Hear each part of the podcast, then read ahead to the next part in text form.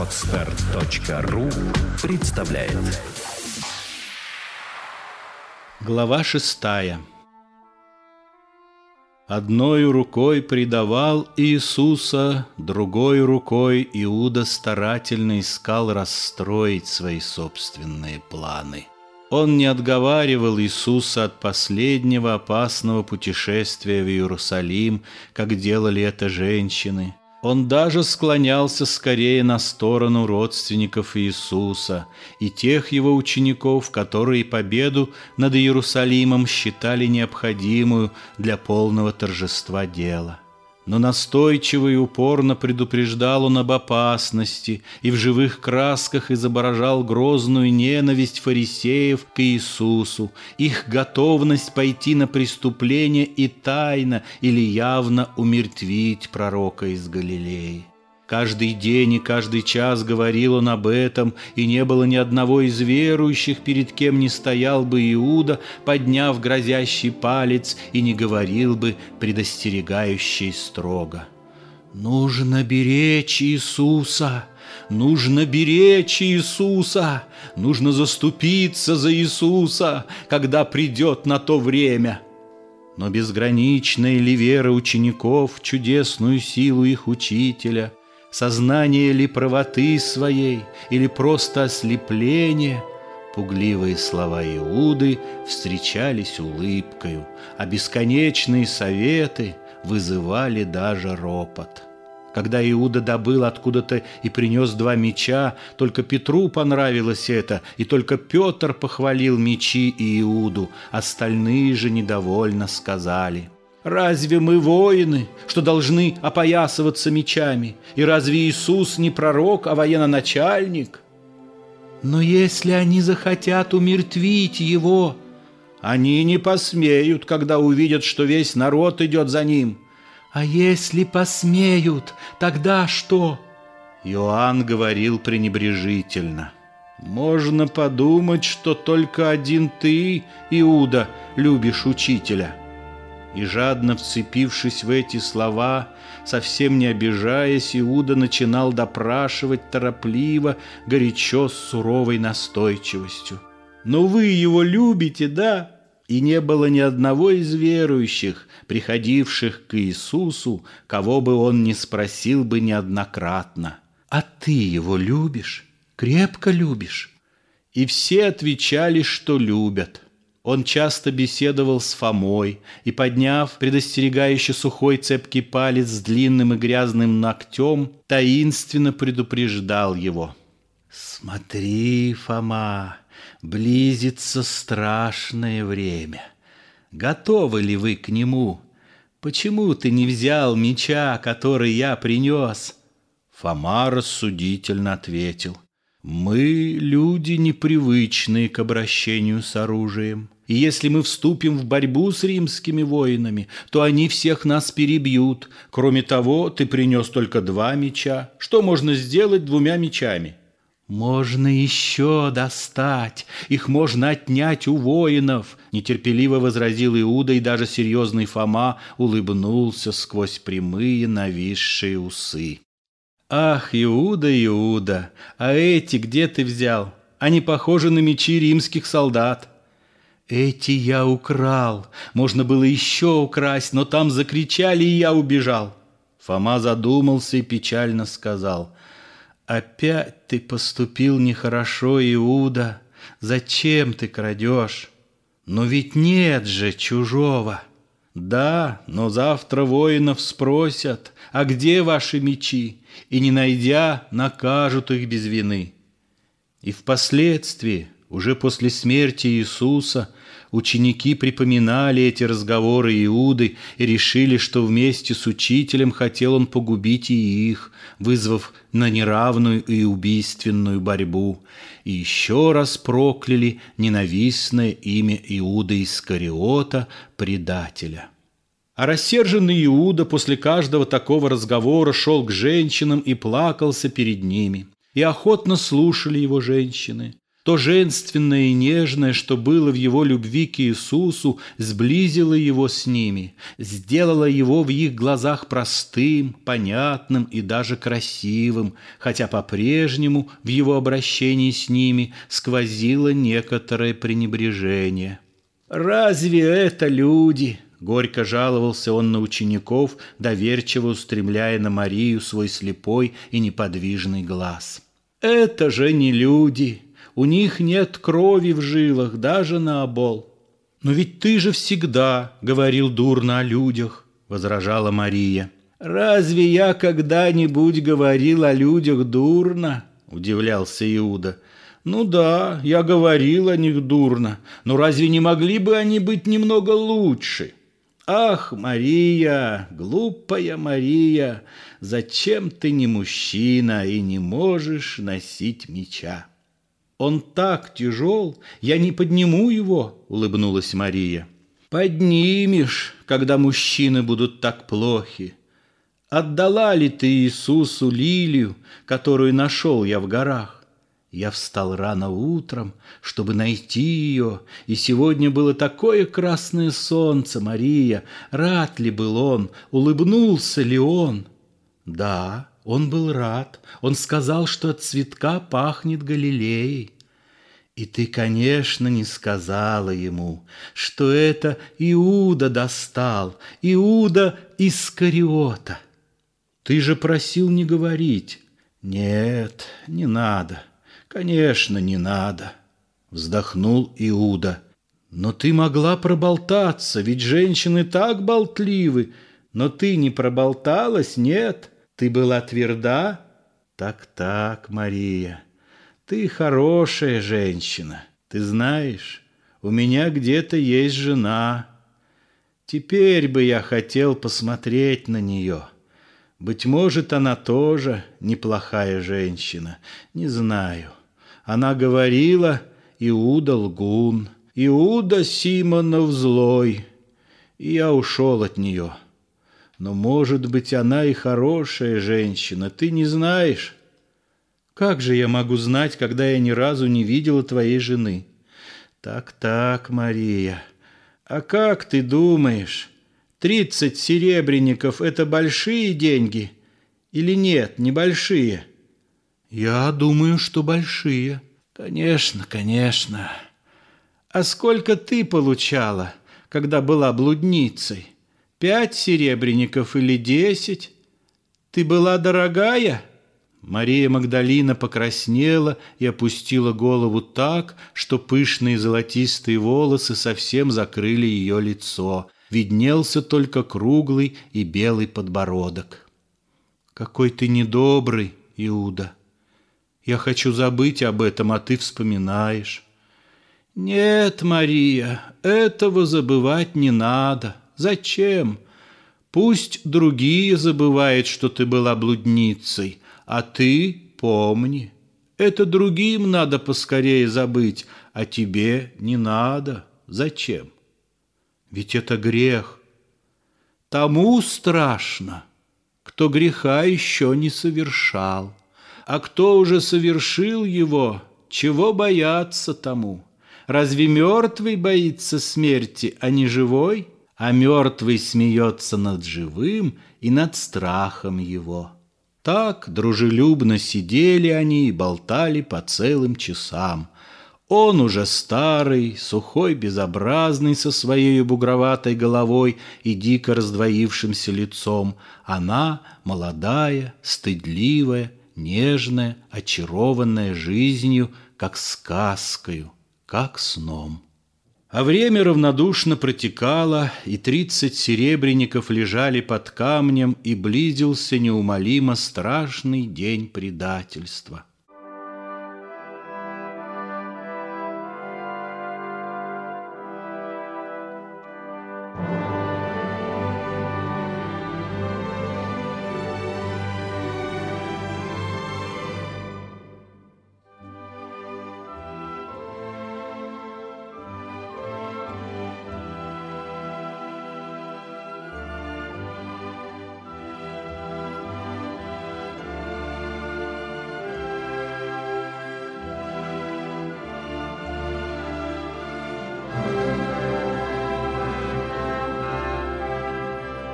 Уже вступил Иисус в Иерусалим на ослити, и, расстилая одежды по пути его, приветствовал его народ восторженными криками. «Асанна! Асанна! Грядой во имя Господня!» И так велико было ликование, так неудержимо в криках рвалась к нему любовь, что плакал Иисус, а ученики его говорили гордо, «Не сын ли это Божий с нами?» И сами кричали торжествующе, «Асанна! Асанна! Грядой во имя Господня!»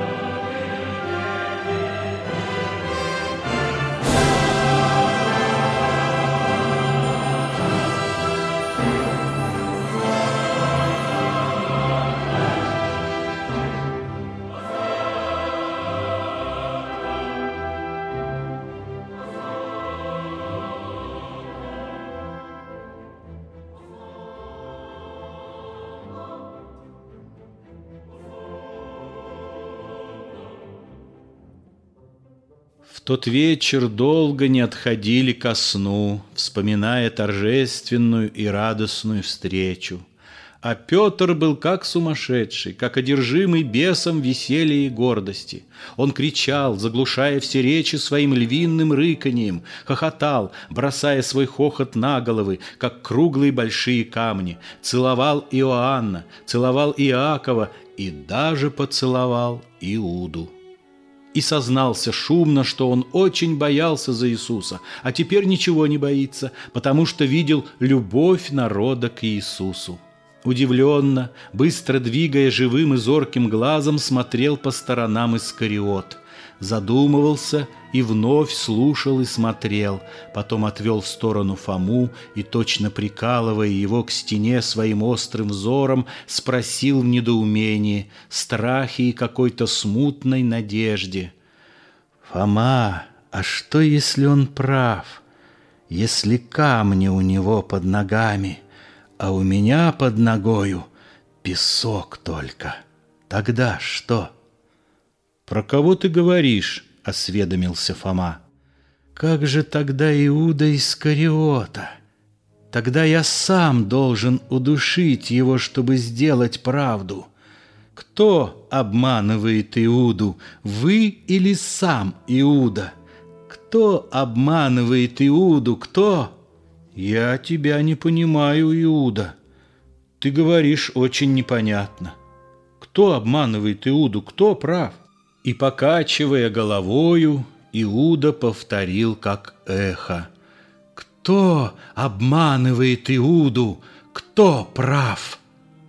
И на другой еще день в том, как поднимал Иуда руку с откинутым большим пальцем, как он смотрел на Фому, звучал все тот же странный вопрос.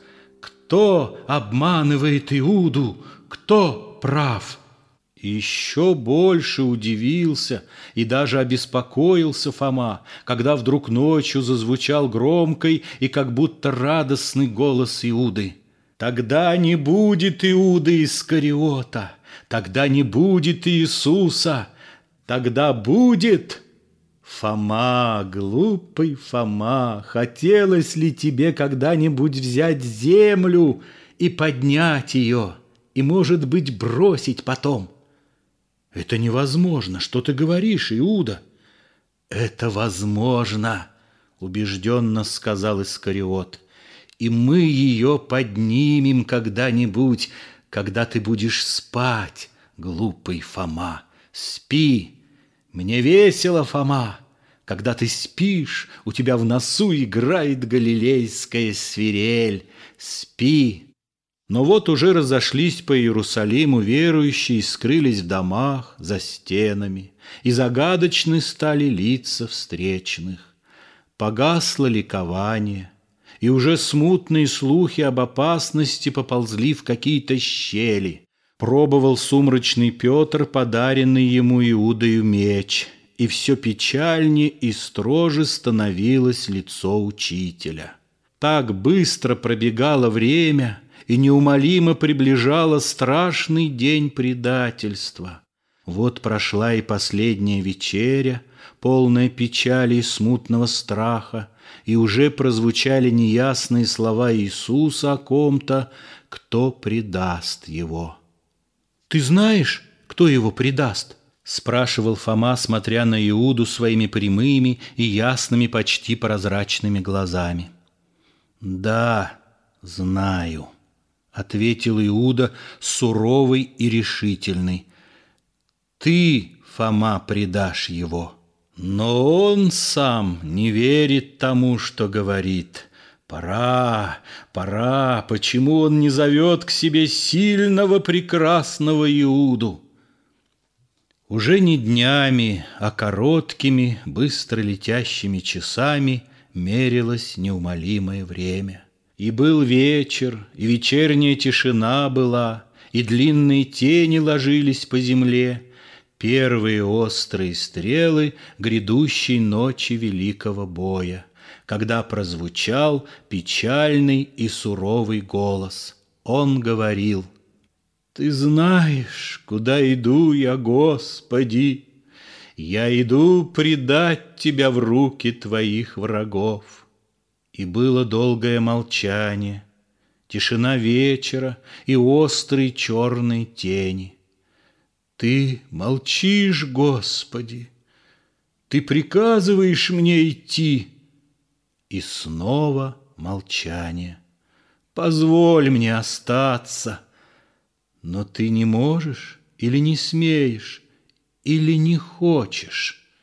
И снова молчание, огромное, как глаза вечности. Но ведь ты знаешь, что я люблю тебя. Ты все знаешь. Зачем ты так смотришь на Иуду? Велика тайна твоих прекрасных глаз, но разве моя меньше? повели мне остаться. Но ты молчишь, ты все молчишь. Господи, Господи, Затем ли в тоске и муках Искал я тебя всю мою жизнь? Искал и нашел. Освободи меня, сними тяжесть, Она тяжели горы свинца. Разве ты не слышишь, как трещит под нею грудь Иуды Искариота? И последнее молчание, бездонное, как последний взгляд вечности. Я иду. Даже не проснулась вечерняя тишина, не закричала — и не заплакала она, И не зазвенела тихим звоном Своего тонкого стекла. Так слаб был шум удалявшихся шагов. Прошумели и смолкли. И задумалась вечерняя тишина, Протянулась длинными тенями, потемнела — и вдруг вздохнула вся шелестом тоскливо Взметнувшихся листьев, вздохнула и замерла, Встречая ночь. Затолклись, захлопали, застучали другие голоса. Точно развязал кто-то мешок с живыми звонкими голосами, и они попадали оттуда на землю, по одному, по два, целой кучей. Это говорили ученики и, покрывая их всех, стукаясь о деревья, о стены, падая на самого себя, загремел решительный и властный голос Петра. Он клялся, что никогда не оставит учителя своего. «Господи!» Говорил он с тоскою и гневом, «Господи, с Тобою я готов и в темницу, и на смерть идти». И тихо, как мягкое эхо чьих-то удалившихся шагов, прозвучал беспощадный ответ.